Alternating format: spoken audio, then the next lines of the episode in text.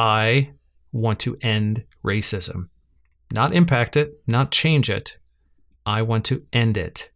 This was the theme of Villy Wang's TED Talk.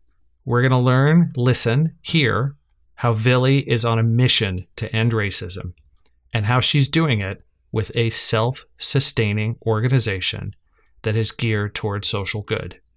And yes, you can have both of those things revenue and social impact at the same time. Learn how today on the podcast. Welcome to the Founders Place podcast, the place where exceptional founders grow. Now here's your host, Todd Wilms. Todd Wilms. Hello, welcome to the podcast. Very excited to have Villy on today. She is a close personal friend and a force to be reckoned with. She is the founder and 10 year runner of Baycat, an organization that gets disenfranchised youth into the digital arts and helps them in the city of San Francisco find a career and a path that leads them to places like Pixar, the San Francisco Giants, the Film Commission of the City of San Francisco, and beyond. But moreover, Villy has a root cause to end racism.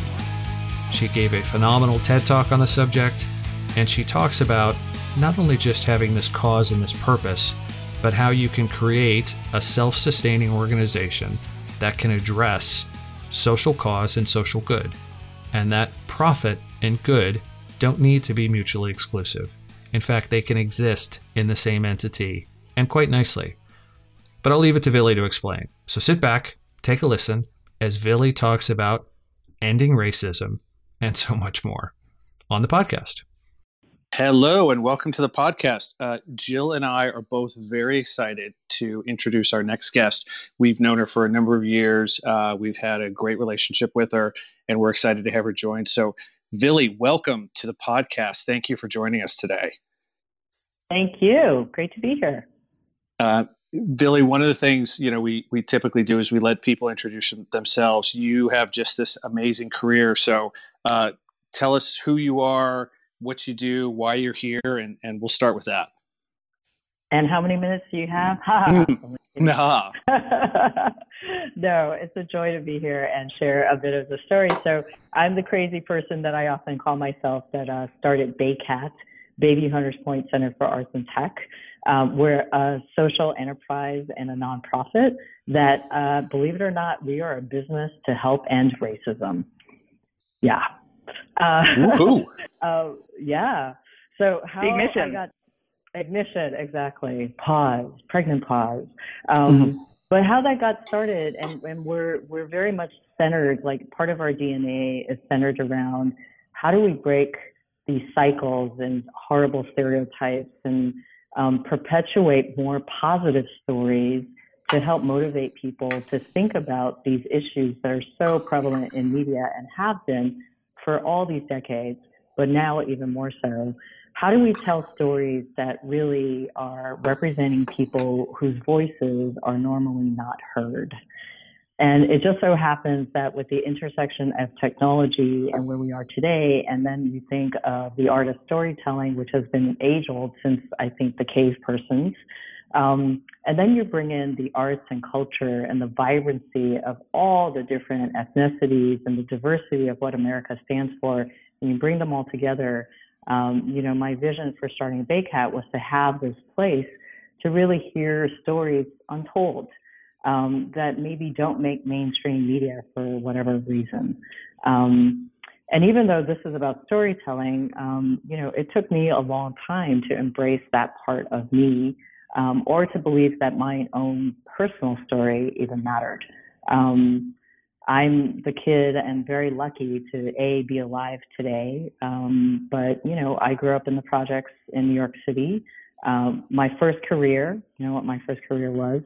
Um, I was working in the sweatshop, and you know, when you're working in the sweatshop and you see your mom and you see people who look like you um, around you and surround you, that really is the future that you think about.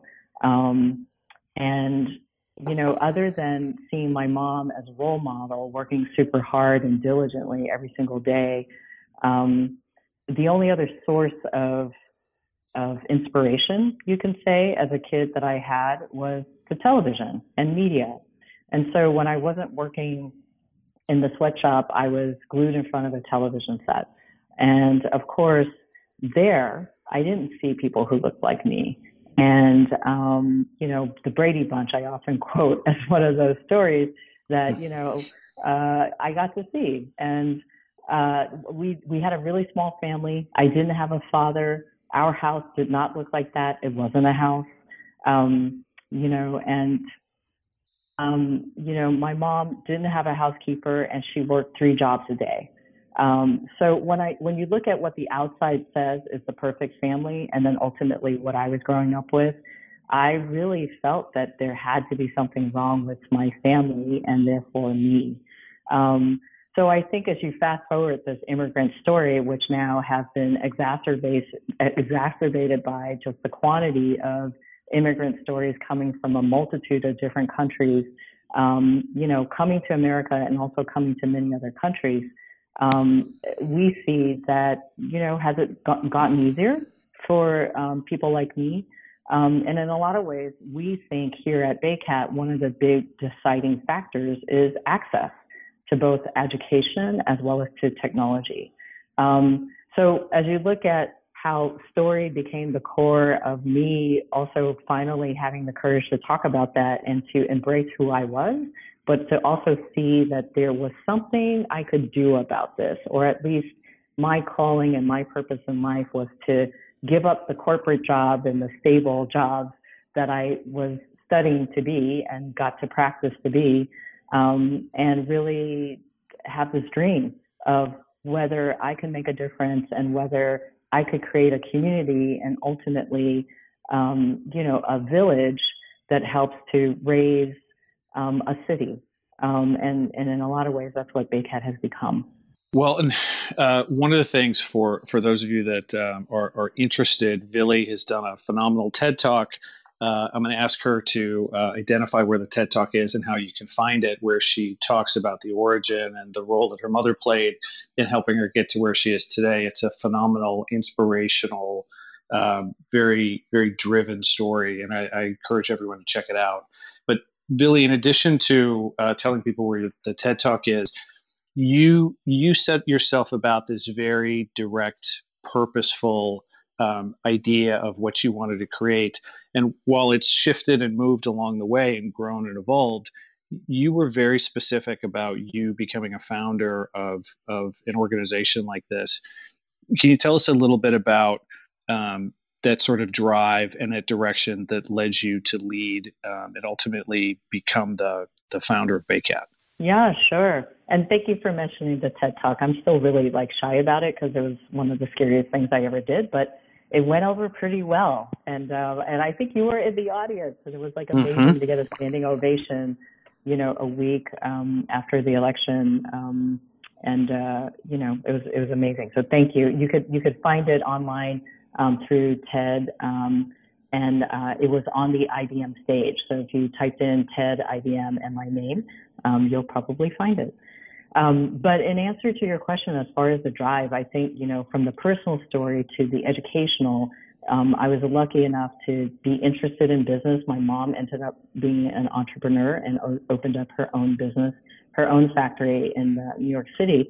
And so whether that's in my DNA or um, to the extent I studied economics and also loved the technology technology side, I was a double E major in my undergrad. Um, but that didn't lead me to Baycat directly. I definitely was in the corporate business world and got to see what it what it was like to be in the workplace as a young Chinese woman. Um, and so I got to be a banker on Wall Street and really understood how businesses run, um, from looking at financial statements to actually helping to restructure really tough multi-million dollar loans, um, as well as being on the trading floor and seeing how you know people um, invest and um, you know what what stocks and um, you know many type of hedge instruments look like. Um, so having that vocabulary and then really being excited about um, law, um, I ended up going to law school and um, becoming a corporate lawyer again in the business world, and uh, you know moved out to the Bay Area, partly because I really appreciated um, the values that the Bay Area brought in um, welcoming more women and people of color even um, back then. Um, so as you bring together the practice of understanding how business runs and then also looking at policy and the frameworks in which you know um, business run, um, but also that intersectionality of law and government and civic um, meets public-private entities. Um, I learned so much in that, and the ultimate drive came when I began to really discover that you could have a business with a purpose. Um, and you know, in the law sector originally, my first the first time I had to incorporate a nonprofit um, as a pro bono client, that was one of the, my most most exciting days. Um, realizing that you could actually have a business with a purpose. Um, you know, since then, there's been so many more developments and, and frames like B corporations and other ways that you could start businesses. But I think that was the beginning of a trend that was not just for me personally, but just seeing the landscape of business beginning to change. So on the side, I thought I could start this BayCat idea, which really enveloped, you know, bringing the best of technology and tools and arts and media and storytelling to young people, to low income young people who are like me without a clue of what the world can offer. Um, so bringing that, bringing that media and arts and storytelling, but then also having this educational component where we could teach young people that, you know, this is why it's important to learn and have access to these kind of tools and to be a storyteller. But then there was always this entrepreneurial side of me that also wanted to inspire young people to say, you know, maybe your future is not even yet created and it's something that you have to create out of nothing. And I think that's what all entrepreneurs and founders share that there's this thing that's missing and you quite can't put your fingers on it. And sometimes it's a feeling or it's this gut, your gut telling you to do something. Um, and it doesn't go away no matter how many times you push it away or that your logical side of your brain tells you, you know, you're going to make no money. You're, you're going to lose your job. You're going to lose your stability. Um, but that drive came from pretty deep within me. Um, and I would say in the beginning, I was trying to balance both worlds. I was thinking I could launch this as a side project as a lawyer, um, you know, having a stable job. But at some point, I realized that, you know, I was actually spending more energy thinking about this crazy idea that I, I needed to bake than really putting the attention, um, you know, on my day to day practice and realizing that, you know, I need to pay attention to that um, I want to be able to wake up and, and feel like I'm serving a bigger purpose.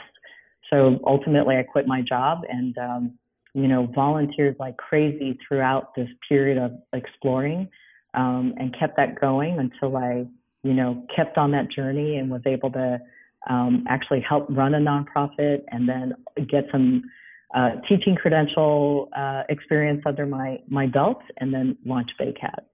Well, and one of the things that uh, that is impressive about Baycat is it's it's not just a social good organization. It's not just a philanthropy. You're not just running programs.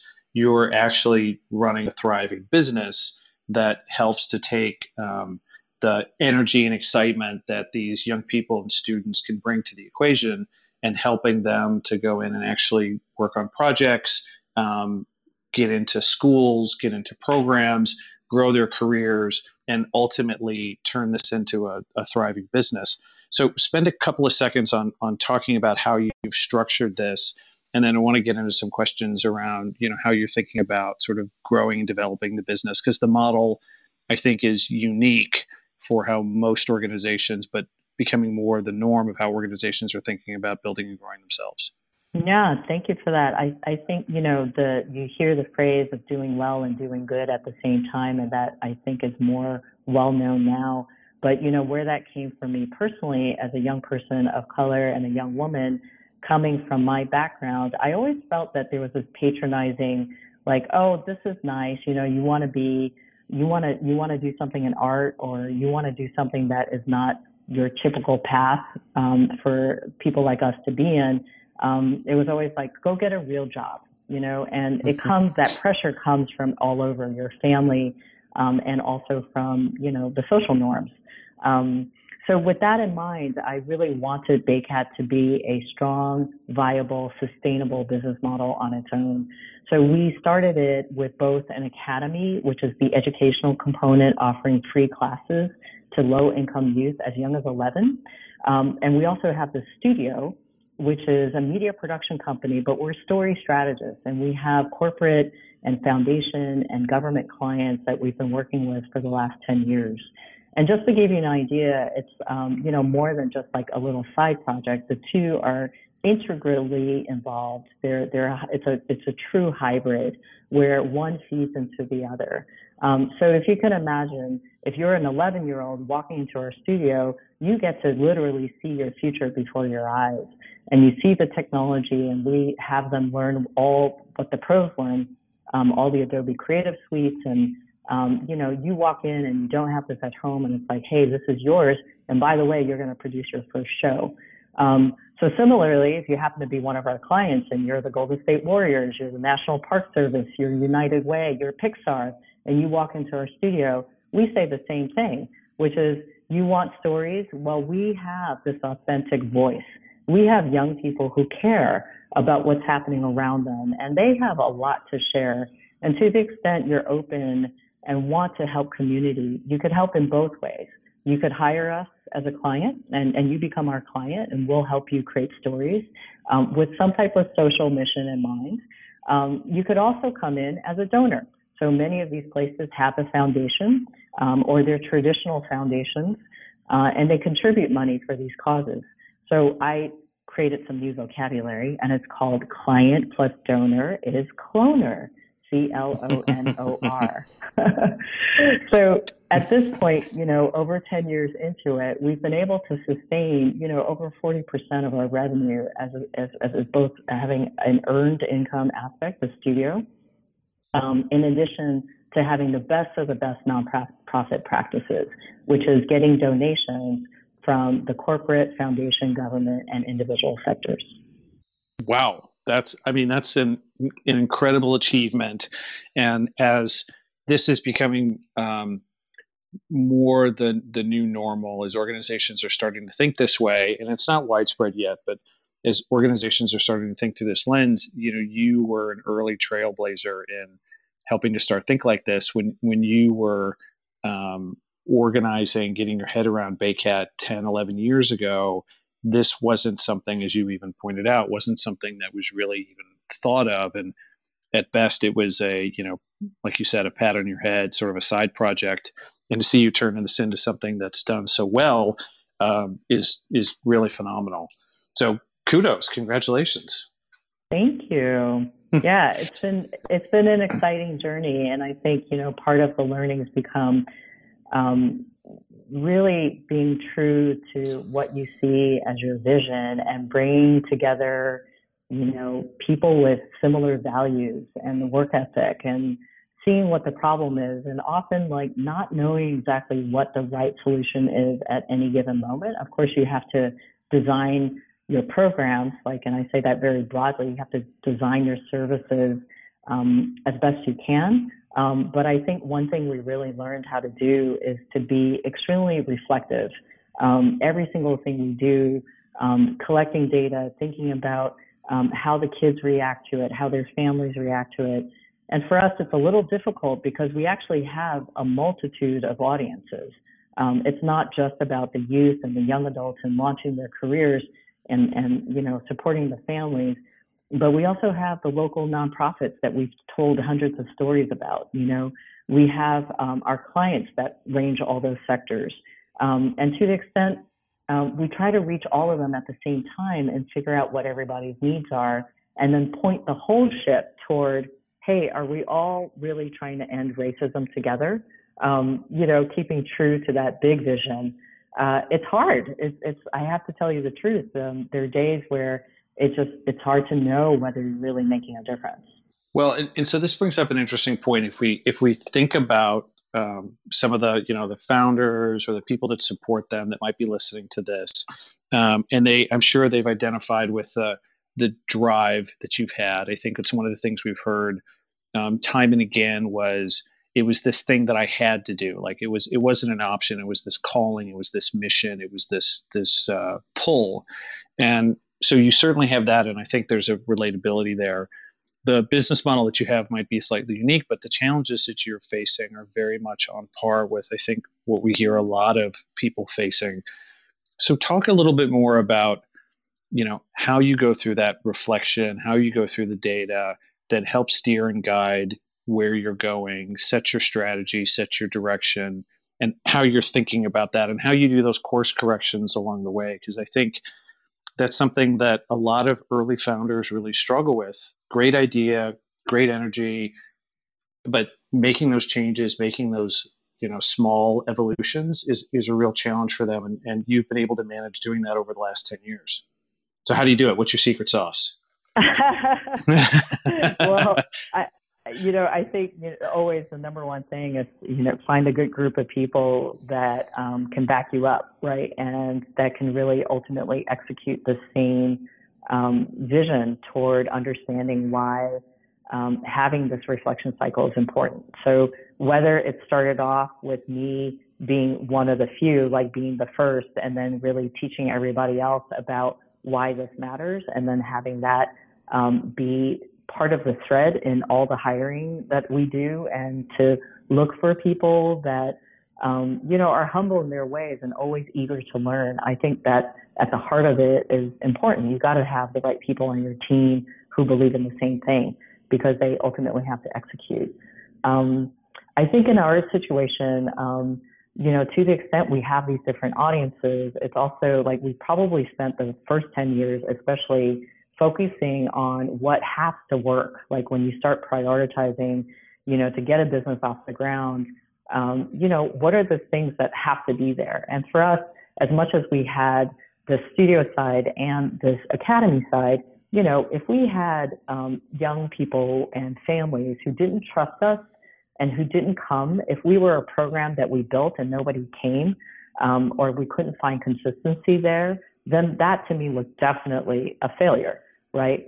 Flip it, it becomes a question of like, what would be successes? And, you know, we started very small. I remember piloting this and I started with, you know, a class of 20, um, the first 25 kids, um, and uh, worked with them and worked very closely on building the model with a partnership with a corporate, uh, you know, sponsor uh, who was HP at the time, a local organization, uh, the Bayview Opera House, and then working with a, a very well-known museum, the SF MoMA, and then getting some press around that. So even at that very small scale, I was able to prove that these kids had something to say, that their story mattered, and then we were able to distribute the message into a bigger way. And I think as I was able to scale that, so seeing that a pilot worked, and then as I built the team, and then bringing that idea to the team, and then seeing, okay, um, now let's grow. So to the extent it could be photography, filmmaking, music production, music video production, how do you take those elements that are, again, those stable poles that you stick into the ground, right? Those posts that you say, you know what? No matter what, this quality of excellence that we have, this dedication that we have to the kids and to the family, the authenticity that we want to keep, these are things we don't want to ever lose. So you put those pillars in the ground and then you really like the team the team's able to design um, that feedback loop. And, you know, surveys only tell you so much. A lot of it becomes having the deep relationships with the families and their kids. And again, this is just the academy kid side because we knew that this was important to get off the ground first.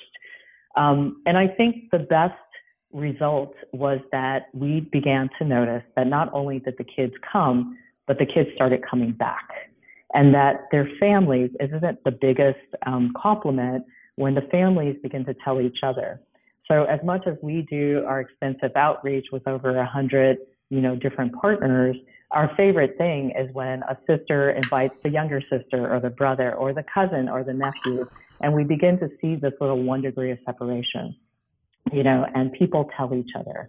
Um, and I don't care what service or product is, right? Marketing 101 tells you when you have something great going on and other people talk about it all the time, isn't that the best referral? Um, so that naturally happened, um, you know, on the academy side. And, and, you know, last year I have to say, sadly, we had to turn away over 200 applications. So my bigger problem is I can't raise money fast enough to scale what it is that we're doing. Um, so similarly, on the studio side, we did the same thing. We started really small, but we had some great clients, you know, including like the Stanford Business School and the Net Impact Program and UCSF. And that got us off the ground. And we had Yahoo very, very early on in our um, studio career. Um, and then one thing led to another. And now, you know, we've been able to build our base. And again, the clients came back. So UCSF, even 13 years later, um, they're one of our first clients and they continue to be a client. But not only that, they figured out how to be a donor and they also figured out how to be an employer. So, um, you know, bust my seeds, right? Like, man, beyond my seeds. Um, so it matters uh, that quality control, doing these feedback loops, and I think you know having a team that really believed in it, and then really having everybody execute in these different parts, understanding that the the whole organization had to be grounded in this you know very extremely high standard of excellence. It's like the best we have to offer that we can offer to this community uh, is what it deserves. Um, so we really, you know, we've been able to grow from that.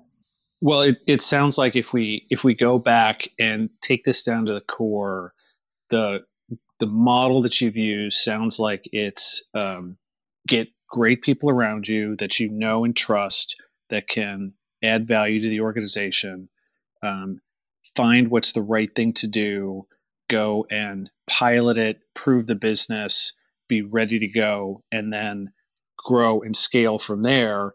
And then, even along the way, you're making tough decisions about resourcing and how fast you can grow. To your point, um, sadly, having to turn away several students last year and making priorities about growing the business, just like any other entrepreneur would do. Yeah, just like any entrepreneur. And I think we've got a tough one because, you know, as much as we um, feel really confident about this unique model and that there is something to grow and scale and to share with other folks because we feel I mean, let's let's go back to like what we're trying to tackle, you know, racism and sexism and the negative isms out there, these negative stereotypes. Um, nobody's done this before. I mean, how the how the heck does one measure whether you're helping to end racism one story at a time? You know when you when you say that out loud even when i say it now it's like oh my god what am i saying? Um, and to the extent there's no right? There's no track record. It's not like i could go to somebody and go to the top fortune you know 150 or look at harvard business school studies and kind of figure this out um, but i think to the extent we really believe this is the right thing to do and and you know certainly um, we're in the right place, right time in this in this in this business world, this corporate world that we see now. Um, I think beginning people are beginning to see this is not a side topic. This is not a nice to have. This is a must have. We've got to figure out how to really bring everybody to the equation and to this economic world, to our economic platform, you know, to what we have in the United States and our business structure. Um, and to the extent we become a model, not just in this media, um, you know, uh, creative and tech uh, industries, um, you know, where else can this apply? And we're we're hoping that you know this kind of thinking, because when you get down to it, you know, part of my business mind says, you know, let's face it, I was a kid who grew up poor, and the first thing I wanted to do was make money, um, and that that's a big driver. That is the driver. Um, and to the extent I can't put food on the table, um, you know, does race matter? Of course it does. But who's going to pay for it, right? And how do I keep myself alive? Um, money matters. So what if we flipped the script and said, okay, if race really matters, how do we put money to it? And I think to the to the extent corporations today are thinking about diversity and inclusion and they're investing more money into it, that's certainly the right thing to start doing. You know, um, but I, I do think the conversation that the Baycat, you know, family and our entire village has been having is we share this value. And I know just as there are efficiencies in business that we all look for to do things smarter and wiser for less money, there's also a way to think about these extremely, you know, maybe some think idealistic, you know, uh, themes of trying to end racism. But I believe, no, uh, we just there needs to be a business plan. We need to figure out how to do this, and let's put our money where our mouths are. Because if we don't take that attitude, then it will continue to be this like, oh, wouldn't it be nice if we had a way to bring more diverse people in? And and that is not going to solve or change, you know, the world and make it the way we want it to be. Well, I, I, I love it, Villy. And um, I, you know, Jill and I are both very supportive of the model. We're very supportive of Baycat, and, and frankly, we're very supportive of you. And we're uh, we're glad not only to have you on the podcast today, but to hear the story, hear how you're building this, hear how you're growing it, and to hear your inspirational vision and how you're actually, um, you know, uh, to use your phrase, putting your money where your mouth is, and really trying to come in and, and solve this.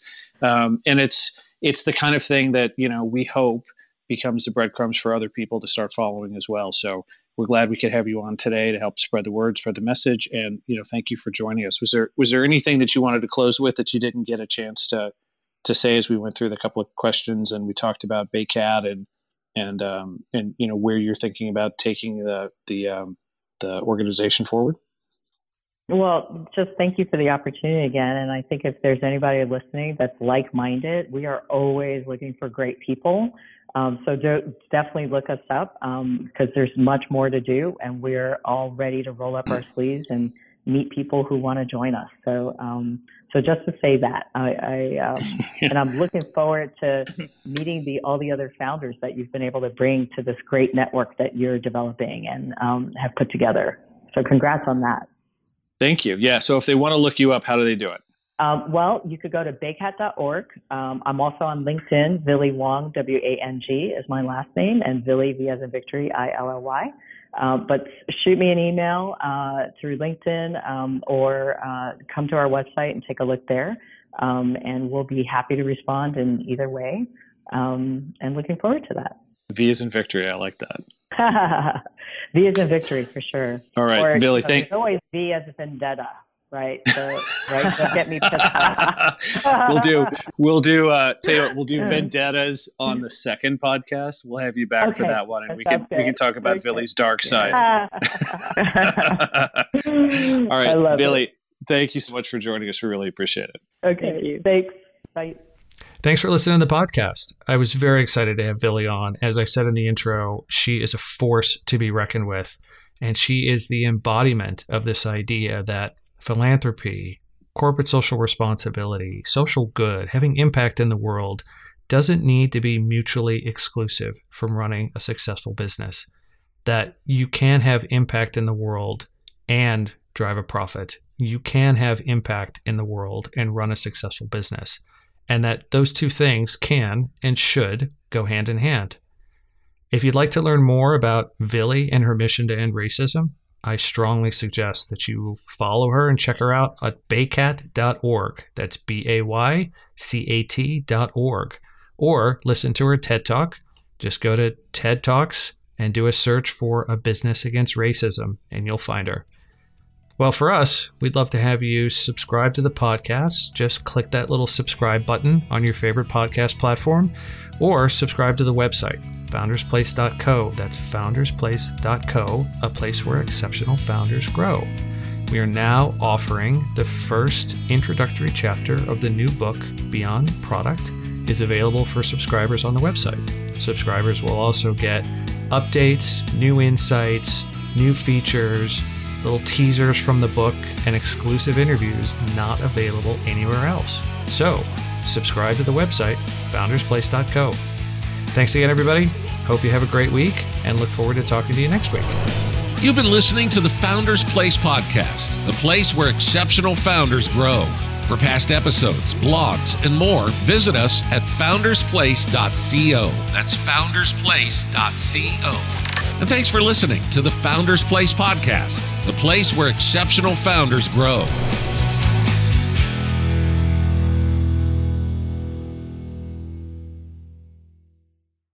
This podcast is a part of the C Suite Radio Network.